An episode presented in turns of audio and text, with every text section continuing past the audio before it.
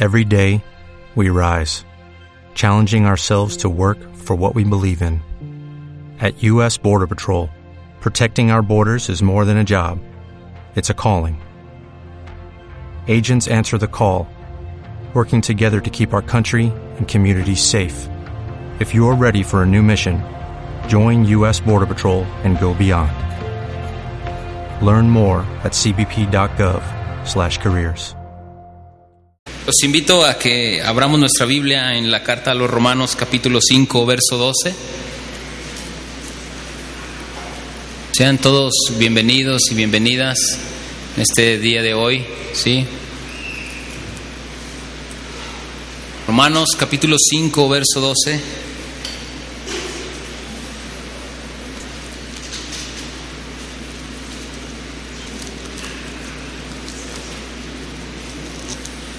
Vamos a leer hasta, pues, hasta el versículo 17, pero lo más seguro es que no alcancemos a verlos todos los versículos porque es un tema bastante amplio.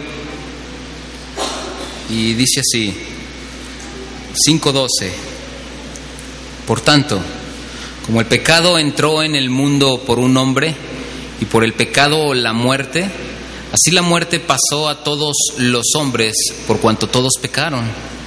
Pues antes de la ley había pecado en el mundo, pero donde no hay ley no se inculpa de pecado.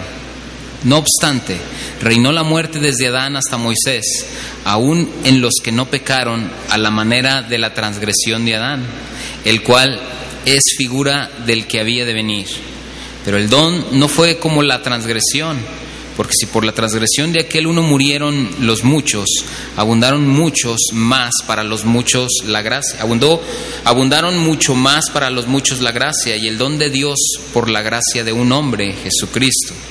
Y con el don no sucede como en el caso de aquel uno que pecó, porque ciertamente el juicio vino a causa de, una, de un solo pecado para condenación, pero el don vino a causa de muchas transgresiones para justificación. Pues si por la transgresión de uno solo reinó la muerte, mucho más reinarán en vida por uno solo, Jesucristo, los que reciben la abundancia de la gracia y del don de la justicia.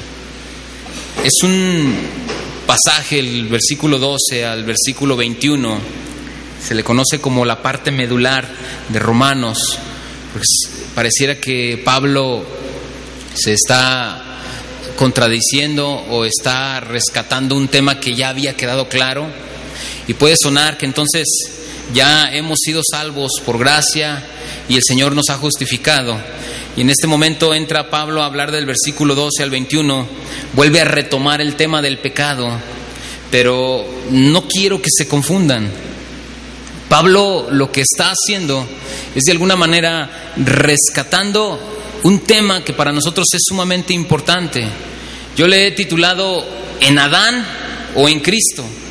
Y Pablo lo que va a tratar de aquí en adelante, es decir, de este versículo 12 al versículo 21, él va a procurar que todos los que están oyendo esta carta, que era la iglesia en Roma, que todos los que están oyendo y captando este mensaje les quede claro a ellos en qué naturaleza nos encontramos nosotros. Él acaba de explicar y hablar la justificación, los que han sido declarados inocentes por la obra de Cristo en la cruz.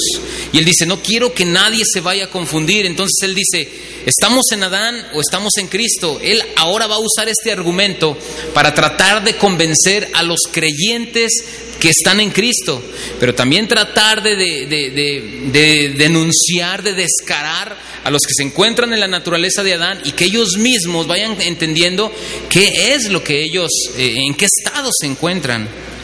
Hasta aquí nosotros hemos visto que del capítulo 1, verso 18 al capítulo 3, verso 20, ustedes y yo recordamos que estuvimos viendo cómo Pablo describió la pavorosa perdición de la humanidad. Decían, no hay mérito alguno en el hombre para ser salvo, todo se ha corrompido, todos se han corrompido. Pero ahí no termina en el versículo 21 del capítulo 3 hasta el capítulo 5, verso 11, que fue la semana pasada. Pablo comienza a hablar, empieza a detallar cómo Cristo, con su muerte en la cruz, Él proveyó el camino a la salvación a todos aquellos que habrían de ser justificados por su sangre y que además les proveyó o les, les provió, les proveyó, sí, beneficios acerca de esta justificación. La semana pasada vimos cómo Él tomó nuestro lugar, vimos cómo Él fue nuestro sustituto y nos proporcionó una entrada al cielo. El día de hoy, entonces, entonces hoy vamos a dejar muy, muy claro cómo este principio de la justificación, ahora Pablo va a usar una analogía, va a poner entre Adán y Cristo, y va, a usar como algo, como algo que se le conoce como una antítesis acerca de Adán versus Cristo va a tratar de explicar cómo es quien se encuentra en la naturaleza de, Adán y cómo nos encontramos los que se encuentran en la naturaleza de Cristo. Este pasaje es sumamente complejo. ¿Por qué lo digo así? Porque la traducción que nosotros usamos, que es la traducción más universal, que es la Reina Valera, en donde eh, la mayoría de las iglesias predican la Biblia a través de esta versión, que es la Reina Valera, muy buena, por cierto, no nos quejamos. Pero si se fijaron, es algo difícil de comprenderla. Entonces nosotros lo que vamos a usar, hermanos, vamos a usar a la par, vamos a tratar de interpretar el pasaje a la par de una versión moderna que es la nueva traducción viviente, ¿sí? Eh, no es malo, nosotros apoyamos y estamos de acuerdo con la versión Reina Valera, pero creemos, o yo creo en este caso, que particularmente nos va a ayudar mucho la versión eh, traducción viviente acerca de este pasaje y desmenuzarlo. Antes de comenzar, de comenzar a desglosar los versículos, yo encuentro unas palabras que son constantes en este pasaje, que es la palabra un, la otra es uno y la palabra reinar aparecen once veces en este pasaje y esto a nosotros nos hace que nos, nos, surja una pregunta. ¿Qué pretende Pablo con este tipo de lenguaje? ¿Qué quiere dar a entender? ¿Por qué usa once veces la palabra, o once veces entre la palabra un, uno y reinar? Bueno, cuando Dios mira a la raza humana, cuando Dios está volteando a ver a la raza humana, solo Dios o Dios solo ve a dos naturalezas o a dos tipos de hombres. Él ve a Adán y él ve a Cristo. A unos, a los que ya fueron declarados inocentes, Dios ve a Cristo en la vida de ellos. A los que se encuentran en la naturaleza de Adán, Él ve la naturaleza pecaminosa de Adán en ellos. Y todo ser humano que se encuentra en Adán, se encuentra perdido. Si es que está Cristo en ellos, está salvado. ¿Sí? ¿Qué quiero decir con todo esto? Que no hay términos medios. O sea, o somos Adán o somos Cristo. O Adán reina en nuestras vidas o reina Cristo. No podemos ser nosotros mitad Adán y mitad Cristo. No podemos ser mitad Cristo y mitad Adán. No existe tal término como cristianos carnales, ni existen carnales cristianos.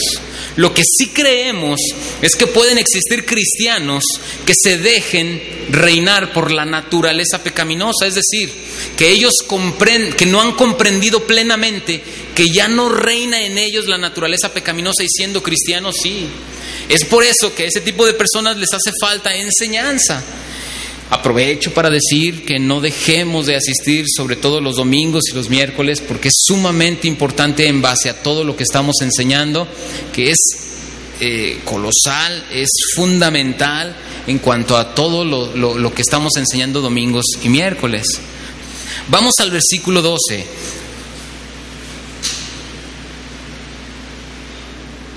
Versículo 12. Dice así, por tanto, como el pecado entró en el mundo por un hombre y por el pecado la muerte, así la muerte pasó a todos los hombres por cuanto todos pecaron. Ese versículo sí está algo comprensible, pero ahora si ustedes me acompañan al versículo 12, pero en la versión traducción viviente, espero que Gadiel nos la ponga acá arriba, dice así, fíjense bien, cuando Adán pecó, el pecado entró en el mundo el pecado de Adán introdujo la muerte de modo que la muerte se extendió a todos porque todos pecaron. Del versículo 12 al versículo 14, Pablo comienza a describir la naturaleza de Adán. Del versículo 12 al versículo 14, Pablo va a hablar acerca de aquellos que se encuentran en la naturaleza de Adán. Y en el primer versículo, que es el 12, Pablo está diciendo lo siguiente. Número uno, el pecado, cuando Adán pecó, Adán permitió que el pecado se introduciera o se introdujera al mundo. ¿Sí? Después del pecado se introduce la muerte y esto a su vez es extendido a todos nosotros porque lo heredamos. El pecado entra al mundo por medio de un hombre, la muerte entra al mundo por medio del pecado y la muerte reina sobre la humanidad. Lo repito, el pecado entra al mundo por medio de quién? De Adán. La muerte entró al mundo por medio del pecado y la muerte reinó sobre la humanidad. Es decir, que en el momento que Adán desobedeció a Dios, el pecado entró a su vida y esto generó un cambio, un cambio sustancial en la naturaleza de Adán. Pasó de su estado de inocencia, hermanos y hermanas, a un estado de pecaminosidad. Y esta la pasó, no solamente se quedó con él, sino que esta la pasó de generación en generación. Cuando nosotros vemos que Adán peca, Adán es nuestro representante en el huerto del Edén. Adán representaba a la humanidad. ¿Se acuerdan en el huerto del Edén quién fue la primera persona que pecó? ¿No los escucho? Eva. ¿Y a quién le reprocha o a quién va el Señor a reclamarle? Adán. ¿Por qué? Porque Adán era el representante de Eva. Un ejemplo, cuando nosotros, por ejemplo, estamos, no sé, estamos rentando un lugar y el, contrato de arrendamiento se, se, hace a nombre de una persona, ¿no? En este caso, Juan de Dios Rivas Martínez. Él es Yes, Sale el hermano, llega un mes, no paga la renta, viene mes y medio, no paga la renta, viene una persona a cobrarle la renta, sale su esposa, aboga por él.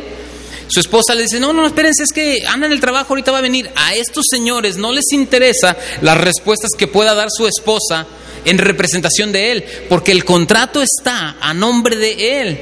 Es decir, que si el, si el, el hermano deja pasar más de dos o tres meses sin pagar, eh, las cláusulas obviamente son de que a él le van a quitar, ¿cómo se dice? Embargar, lo van a embargar y le van a empezar a echar sus cosas a la calle, si no es que hasta a lo mejor ellos mismos se las pueden llevar como en pago de lo que él mismo no ha pagado, ¿no? Entonces, esto quiere decir que él, por su negligencia que él está tomando, él puede pasar a perjudicar a su esposa juntamente con sus hijos y si hay más personas viviendo ahí con él, puede pasar a, perjudicar a más personas. ¿A dónde queremos llegar con todo esto? Que a muchos se nos hace muy difícil pensar que Adán era nuestro representante en el huerto del Edén.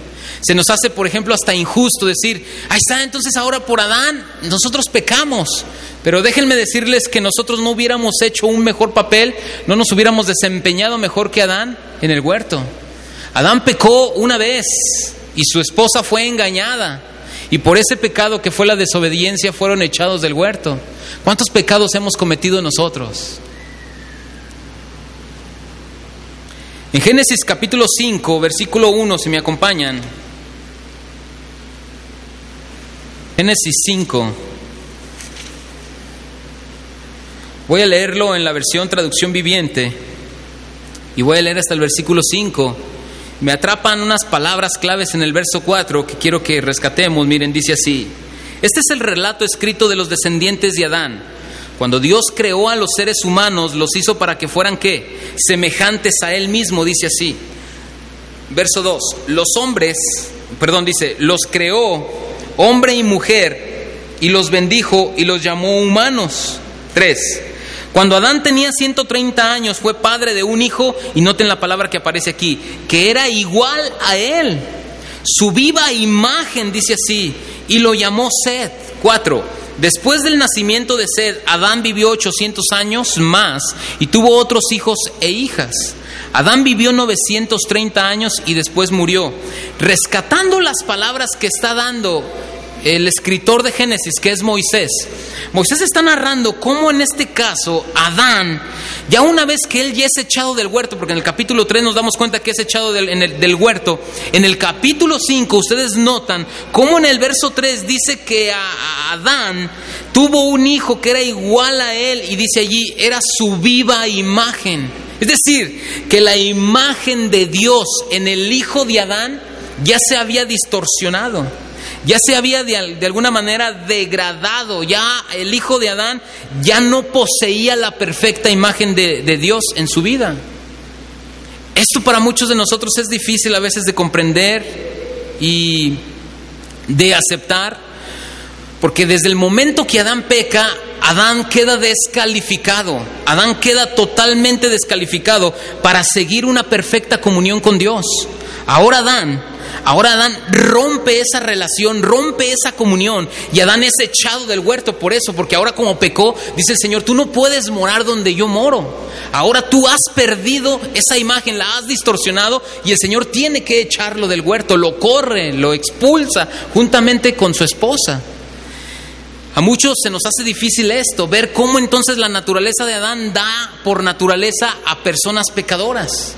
Todos en esta tierra nacemos siendo pecadores. Hay un pasaje en el capítulo, en el Salmo capítulo 51, verso 5.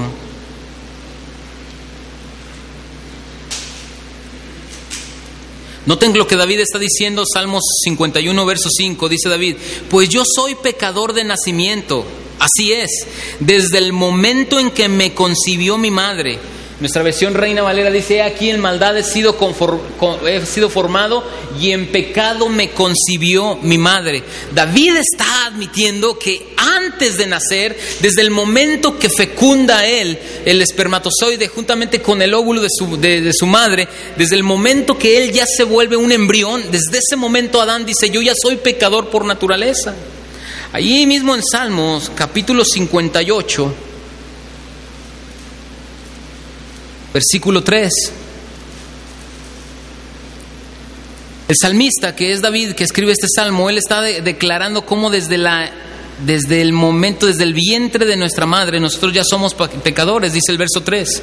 Estos malvados son pecadores de nacimiento. Desde que nacieron, mienten y siguen su propio camino. Fíjense bien, desde, que nacieron, dice, mienten y siguen su propio camino. Verso 4. Escupen veneno como serpientes mortíferas, son como cobras que se niegan a escuchar y hacen oídos sordos a las melodías de los encantadores de serpientes, aunque toquen con mucha destreza. ¿Qué está dando entender? Usa una, una eh, ironía, tratando de, dejar en claro en nosotros cómo el hombre se encuentra pervertido, cómo se encuentra distorsionado de la imagen de Dios. Eh, esto es muy importante para darnos cuenta. La gente piensa, muchas personas creen que el hecho de que ellos se encuentran ahora han roto esa relación con Dios. La gente piensa que ellos mismos pueden restablecerla y restaurarla. Y esto no es así. Nosotros no podemos tomar la iniciativa, es más, nosotros no podemos dar por hecho que como somos creación de Dios, porque noten algo muy importante, todos los seres humanos somos creación de Dios unos, unos que somos creación de Dios y unos que somos hijos de Dios. La diferencia de uno y de otro es que los hijos de Dios poseen algo que decíamos hace ocho días o hace quince días, que ellos poseen algo que se llama las arras de la herencia, que tienen el Espíritu Santo como una marca, como una señal de que ahora son propiedad de Dios. La creación de Dios, que son el resto de la humanidad, ellos no tienen el Espíritu, ellos los mueve su naturaleza pecaminosa. Hay gente, hay personas, hay humanidad que cree creen, que piensan que por ser el hecho de ser criatura de Dios, ellos creen que Dios puede tener un privilegio para con ellos como hijo.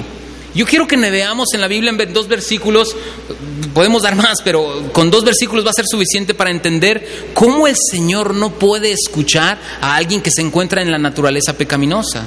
Acompáñenme a Juan, capítulo 9, verso 31. Juan 9, 31. Dice así, y sabemos que Dios, ayúdenme a leer, no oye a los pecadores, pero si alguno es temeroso de Dios y hace su voluntad, a ese oye. ¿Cómo vemos nosotros mismos a través de la escritura que los que son pecadores, que los que se encuentran en la naturaleza de Adán, hermanos, Dios no les oye, Dios no les escucha, Dios no puede tener un favor para con ellos como hijo, aunque como decíamos la semana pasada, Dios sí ama a la humanidad y es algo que nosotros debemos de comprender, Dios ama a la humanidad. Y es muy importante esto, pero no los ama como Dios ama a sus hijos. Si yo les preguntara a ustedes que si ustedes aman al vecino o a alguien de allá afuera como aman a alguien de su casa, ustedes me dirían, por supuesto que no, hermano, yo tengo un amor especial para los míos. Es algo importante que nosotros debemos de comprender. La, frase tan trillada que hemos escuchado en un evangelicalismo desde 1950 para acá, 60, de que Dios ama al pecador pero aborrece el pecado, es una frase que no nació en el cristianismo, sino que la creó y la inventó Gandhi. Y Gandhi no era cristiano. Gandhi inventó esa frase, dijo, Dios ama al pecador, aborrece el pecado. Eso es mentira, no nació en el cristianismo. Dios no ama a la humanidad como Dios ama a su pueblo. Y eso es algo que ustedes y yo debemos de tener bien claro. Ahora, cuando nosotros estamos viendo que Dios no oye a los pecadores, desde el momento que Adán pecó, hermanos, desde ese momento Adán murió. El Señor le dijo, en una ocasión le dijo, de, pero del árbol de la ciencia del bien y del mal, que de, él comieres, ciertamente morirás. Podrás comer de todos los árboles del huerto, excepto de este, porque el día que de él comas, ciertamente morirás. Ahora, Adán no murió inmediatamente, porque dice la palabra que él murió a los 930 años. Adán no, no murió instantáneamente, pero Adán sí murió, hermanos, instantáneamente, espiritualmente. Y es algo que ustedes y yo debemos de notar, que en el momento que Adán peca, en ese momento él rompe su relación espiritual con Dios. Noten que todos los seres humanos tenemos vida física, pero no toda la humanidad tenemos vida espiritual. Lo que nos hace tener nexo, lo que nos hace tener relación con Dios es la vida espiritual. Y esa vida espiritual solo la da Dios.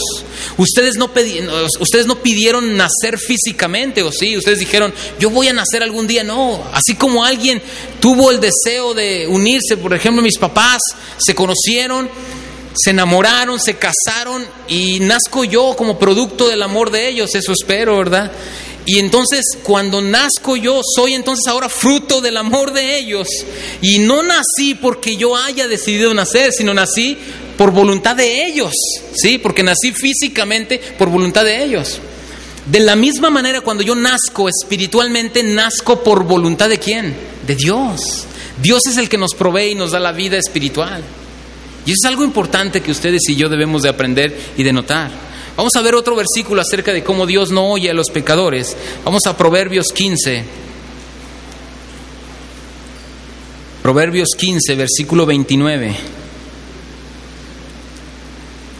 Cuando prospera una persona, cuando prospera una, una persona, y no estoy hablando de cristianos, ¿eh? estoy hablando de una persona en general, cuando prospera, prospera porque es síntoma o sinónimo de que Dios le ama? Puesto que no. Hay gente que así mide las bendiciones. El hecho de que prosperan económicamente o en todos los sentidos, hay gente que piensa que ese es un factor para entonces ellos tener la idea de que Dios les ama tanto. Y no precisamente quiere decir eso. ¿eh? Por ejemplo, los ladrones, en este caso los, los, falsos profetas o los predicadores de la prosperidad, que prosperan, entonces Dios les ama tanto y el Señor está de acuerdo en todos sus, sus malos manejos económicos que hacen. No, hay que tener cuidado para decir que entonces Dios demuestra su amor a la humanidad por medio de la prosperidad económica. Miren el versículo 29, dice así, 15, 29. Jehová está lejos de quién? Pero Él oye la oración. Entonces, es, imposible, hermanos, discúlpenme que lo diga así, pero es, es que eso está denotando el pasaje. Es imposible que Dios escuche a los pecadores. Dios no oye a los pecadores. Dios jamás responderá a una oración de los que viven en la naturaleza de Adán. Los que se encuentran en la naturaleza caída, jamás Dios los va a prosperar. Ellos dirán, ay Señor, yo le digo al Señor que me ayude, me ayuda. Eso es lo que ellos piensan, eso es lo que ellos creen, eso es lo que su religión les ha enseñado. Pero nosotros estamos convencidos por medio de la palabra de Dios que no es así. Amén. Entonces, Jehová está lejos de los impíos, pero Él oye la oración de los justos.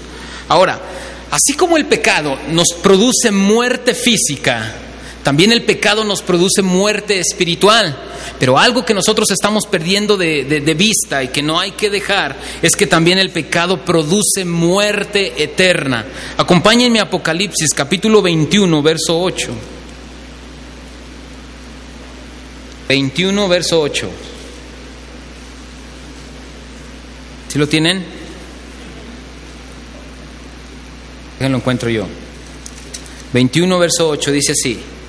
Pero los cobardes e incrédulos, los abominables y homicidas, los fornicarios y hechiceros, los idólatras, ¿y quiénes más, hermanos? Tendrán su parte en el lago que arde con fuego y azufre. ¿Y qué dice allí? Es la muerte segunda. Esto es un hecho y esto es una realidad.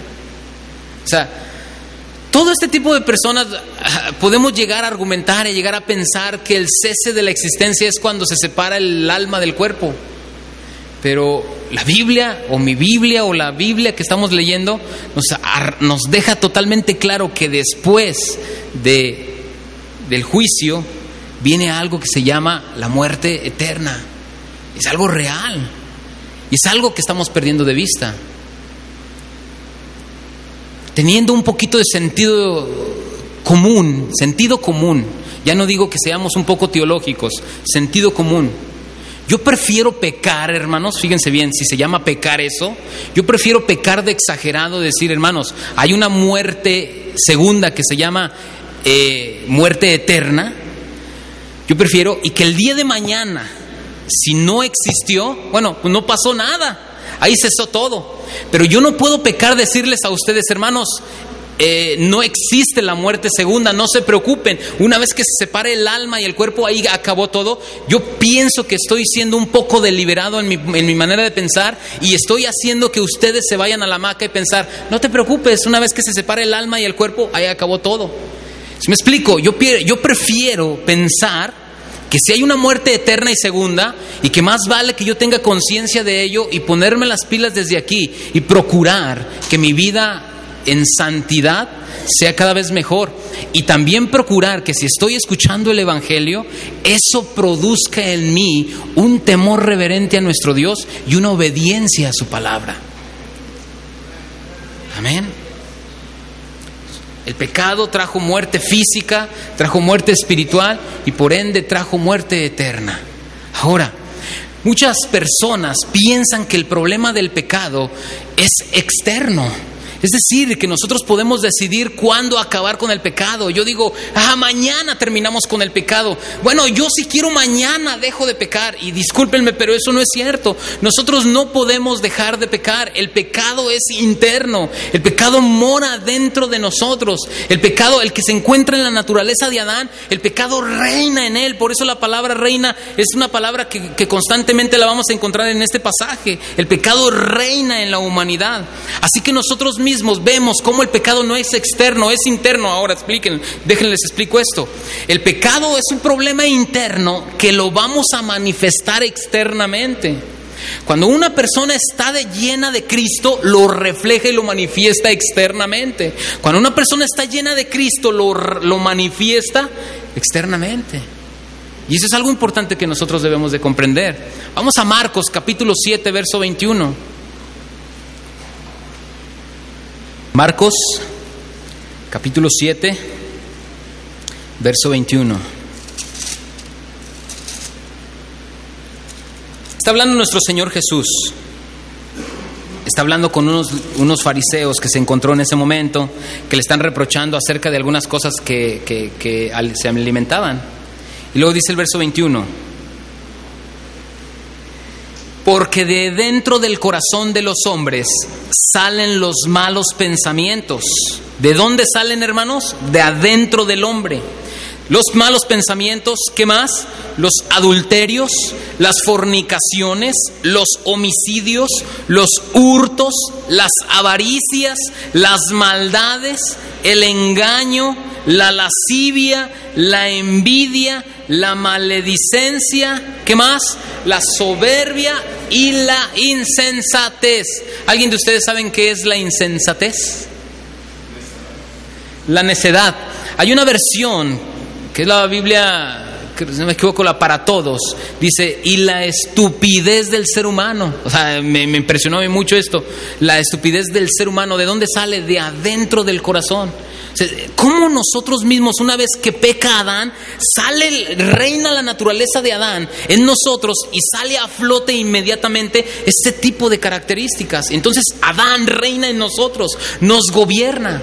Por eso una persona que, que, vive atada, que vive que el pecado le gobierna, es, es, es, precisamente lo que nosotros queremos dar a entender. No tiene facultad, no tiene ni siquiera voluntad propia. Una persona, hermanos, para desligarse del lazo del pecado. El pecado le reina porque está dentro de él. ¿Cómo lo, cómo lo exterminamos, hermanos? Hay un versículo que viene en Jeremías, capítulo 13,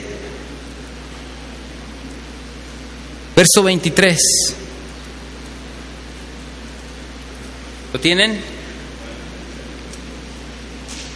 Lo voy a leer en la NTV. Pero vamos a leerlo ahí. Pero ahorita lo leemos en la NTV. Dice así, ¿mudará el etíope su piel? ¿El leopardo sus manchas? Pregunta. Así también, ¿podréis vosotros hacer bien estando habituados a qué? ¿Hacer mal? Dice así en esta versión.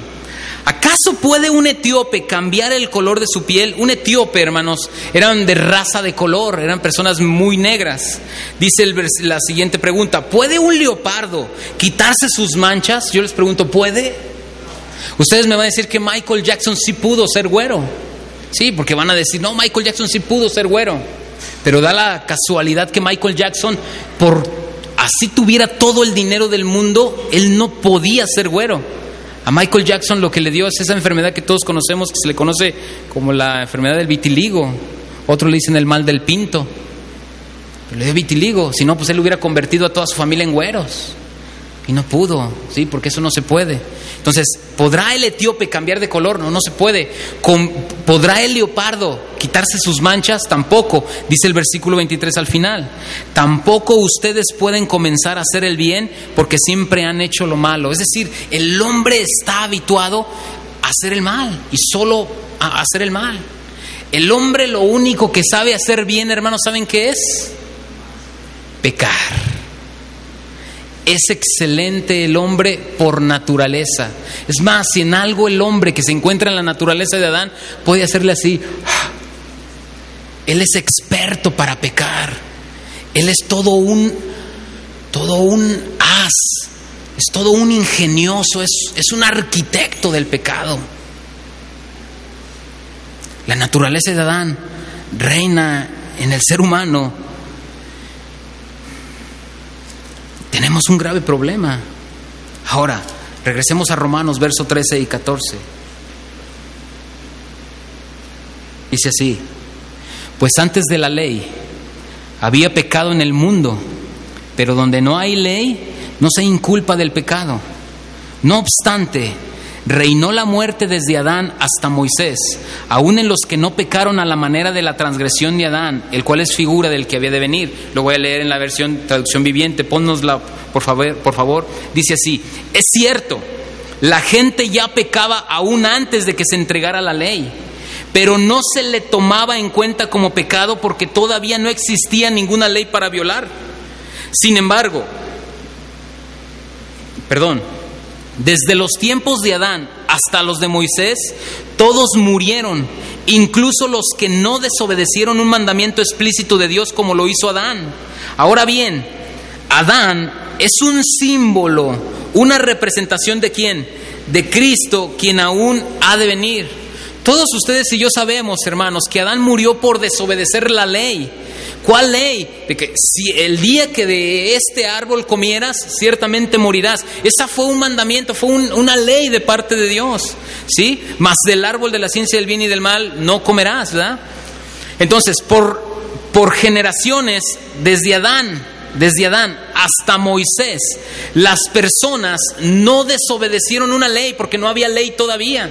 Pero el hecho de que la gente muriera era una causa de juicio de parte de Dios a la humanidad por la desobediencia de Adán. Entonces, la gente desde Adán hasta Moisés, antes que existiera la ley, la gente moría por la desobediencia de Adán. Entonces, en la actualidad, los hombres, la gente, los seres humanos mueren como juicio de parte de Dios por las consecuencias del pecado.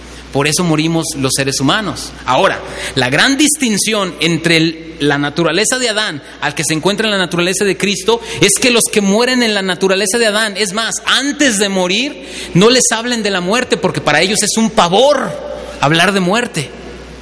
Les tiembla el corazón. Pero hablar para los creyentes, para los hijos de Dios, de muerte, ahora sí citamos esos versículos favoritos que ustedes y yo no sabemos. Para mí el vivir es Cristo y el morir. Ahora sí cobran sentido para nosotros los creyentes esos pasajes. Ahora sí tienen sentido. Ya no nos da miedo morir. Algo que nosotros como seres humanos, sobre todo los creyentes, casi no se nos prepara, es hacia el asunto de la muerte. Por eso el ser humano que se encuentra en la naturaleza de Adán teme a morir, porque sabe que en su conciencia, en su interior de él, hay algo que le dice que después de muerto, hermanos, no hay remedio. Hay algo dentro de él que se llama conciencia y le acusa y le dice que es pecador. Y por eso cuando se menciona el tema de la muerte, le sudan las manos. Le da nervios hablar del tema. Suda, se le va el sueño y más cuando vienen a veces las aflicciones, los padecimientos, las enfermedades y las luchas que todo ser humano debe de padecer. Pero que nosotros, como no, ese es un síntoma, que me encuentro en la naturaleza de Adán, me aferro cada vez más a tener modos y motivos para quedarme en esta tierra. Si la Biblia dice que nuestra, nuestra estancia en esta tierra es de 60, 70 años y en los más robustos 80, ¿por qué aferrarnos, hermanos, a vivir más tiempo en esta tierra? ¿Por qué la gente eh, invierte tanto dinero? ¿Por qué invierte miles, millones de pesos acerca de su salud, sabiendo, hermanos, que después de muertos vamos a ir a pasar una eternidad con quién, hermanos? Eso lo definimos nosotros. Por eso las personas invierten, por eso las personas les preocupa, porque saben que su eternidad no va a ser con Cristo. Ellos quieren de alguna manera convencer a su conciencia, pero su conciencia les da testimonio que después del cese de la existencia aquí, su eternidad será en otro lado, que no será con Cristo. Por eso ellos hacen obras, por eso le atribuyen poder al bautismo, por eso le atribuyen poder a cierta manera de vestir, por eso le atribuyen poder a cierta manera de hablar, por eso le atribuyen poder a ciertas obras que hacen. Porque para ellos es conveniente pensar que la salvación me la gané. Y nosotros, hermanos, para nosotros no solo es conveniente, ni siquiera lo merecíamos. No hicimos nada y el Señor tuvo misericordia de nosotros, pecadores, para otorgarnos perdón y salvación de nuestros pecados. Así que, debido que nacimos de Adán, hermanos, heredamos su pecado y su condenación. Hay un presidente de la República que representa a México, representa a todo el país. Si él va a otro país y hace el ridículo, hace el ridículo, hermanos, todo México. Si la selección mexicana va al mundial, si hace el ridículo, todos los mexicanos haremos el ridículo, hermanos. En Brasil, si la selección mexicana hace un buen papel, que lo dudo, si la selección mexicana hace un buen papel en Brasil, todos nosotros hicimos un buen papel. Y les digo, ¿cuál es la buena noticia? O la mala noticia es que Adán fue nuestro pésimo representante en el huerto del Edén. Por eso nosotros necesitábamos un nuevo representante. Porque el primero que tuvimos, hermanos, como el Piojo Herrera, pésimo representante. Ahora, para terminar, vamos a contrastar a los dos Adanes, ¿sí? Vamos a contrastar a los, a los dos Adanes. Vamos a ver el primer Adán, vamos a ver primero algo del primer Adán y luego vamos a ver algo del segundo Adán. Por ejemplo, primer contraste. El primer Adán fue formado de la tierra, todos estamos de acuerdo con eso. Pero el postrer Adán, ese vino del cielo. ¿Sí? Vamos a Primera de Corintios, capítulo 15, verso 47. Dice así: El primer hombre, ¿de dónde es?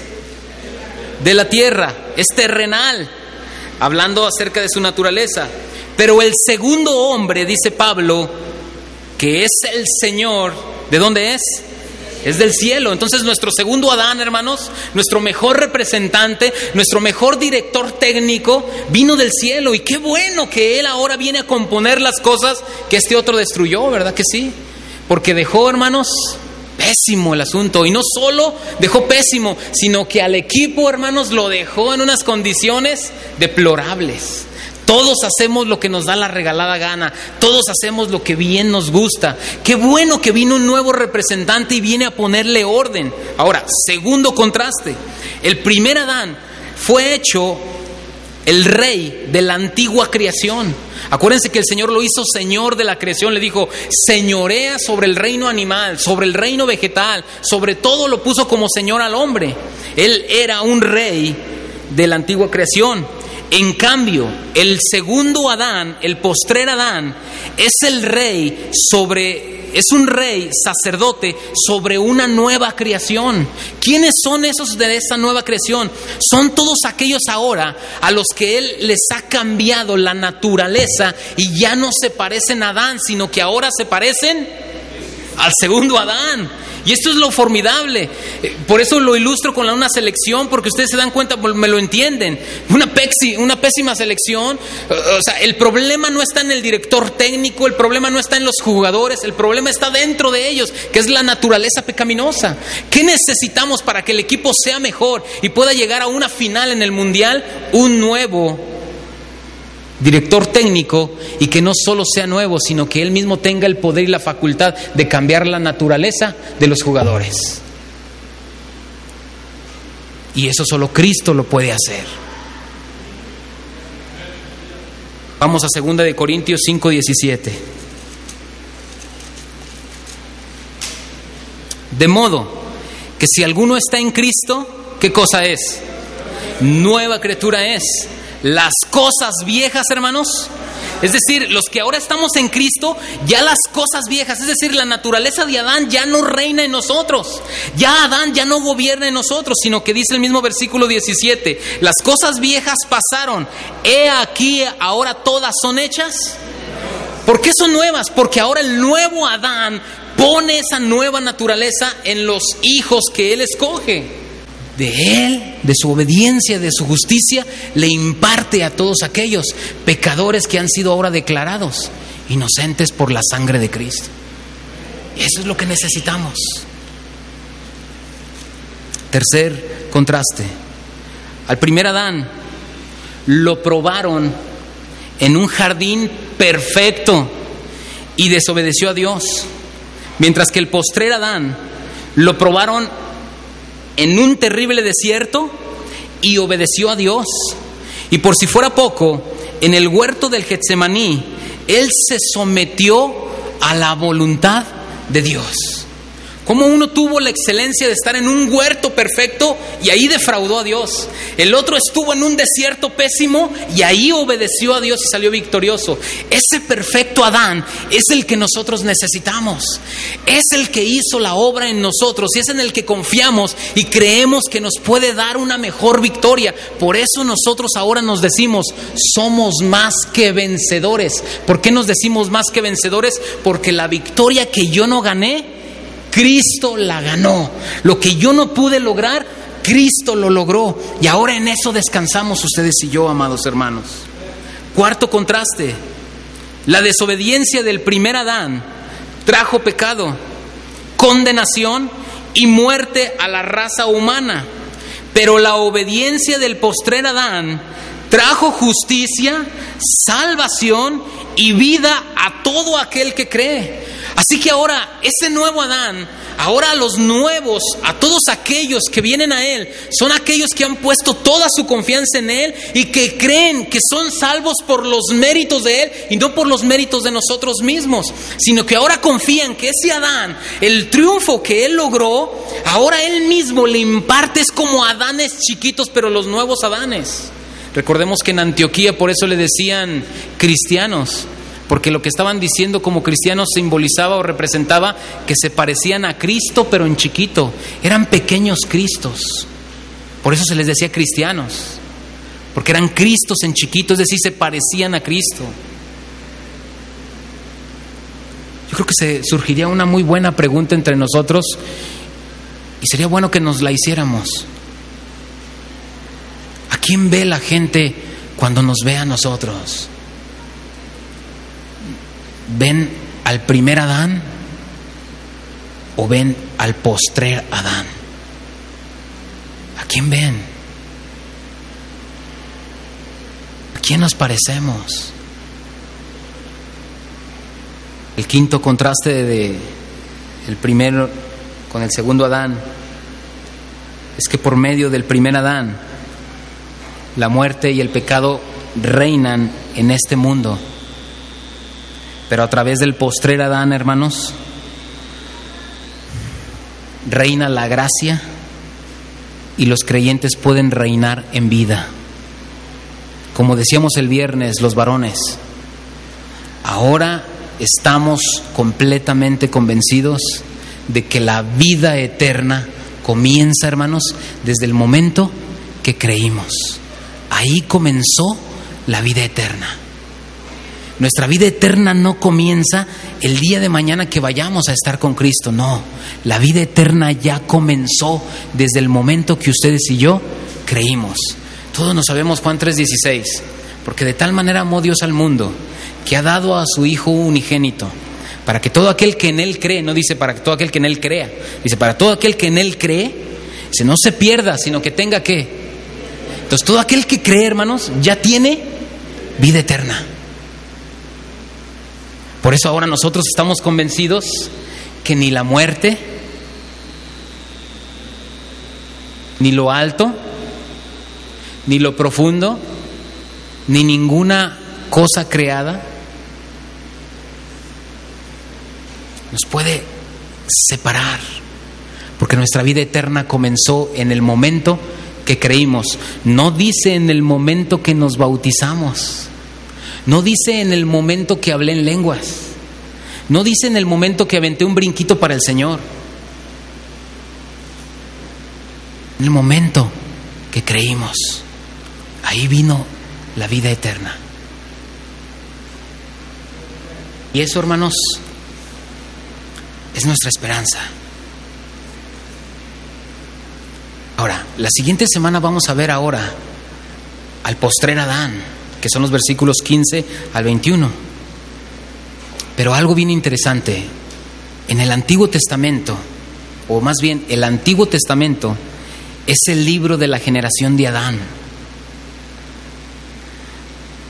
Y Malaquías 4:6 termina con una palabra muy fuerte, maldición. El Nuevo Testamento es el libro de la generación de Jesucristo y comienza así Mateo 1.1 diciendo, esta es la genealogía del Señor Jesucristo.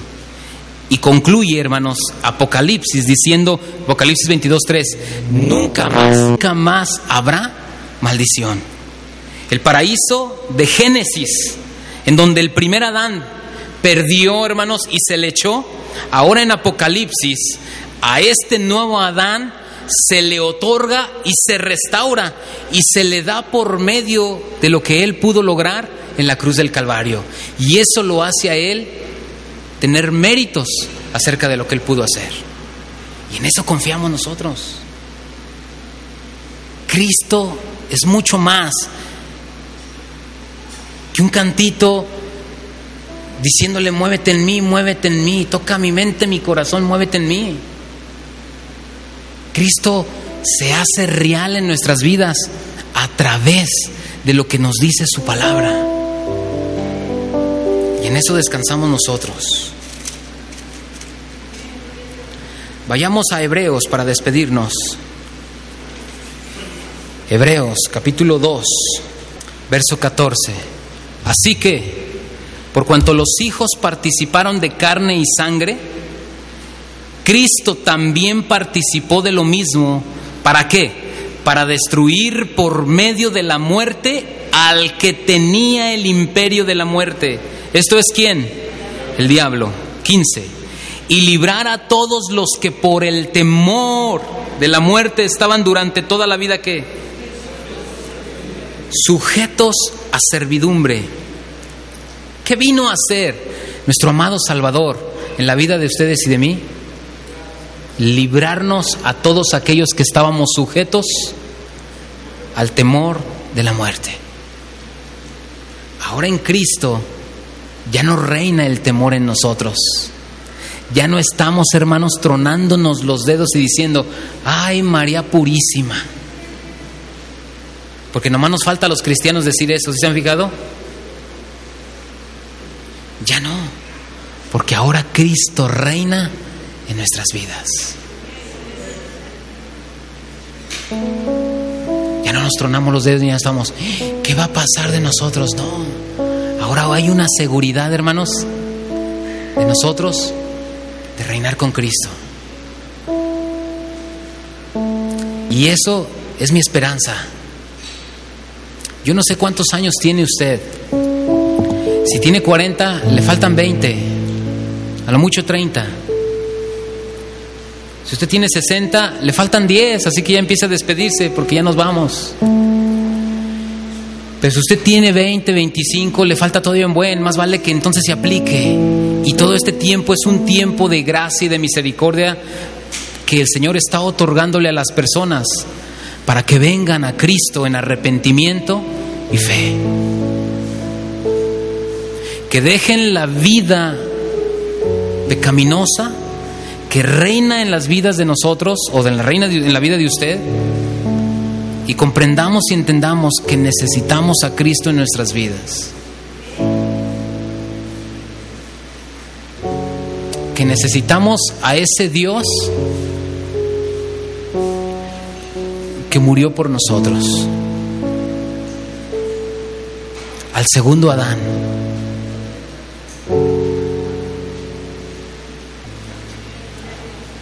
Vamos a ponernos de pie.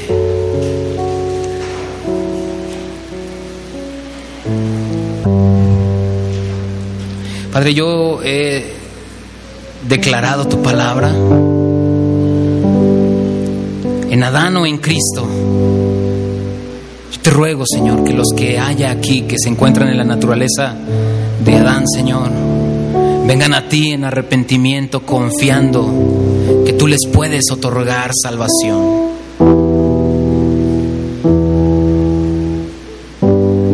Ten misericordia de ellos, bendito Rey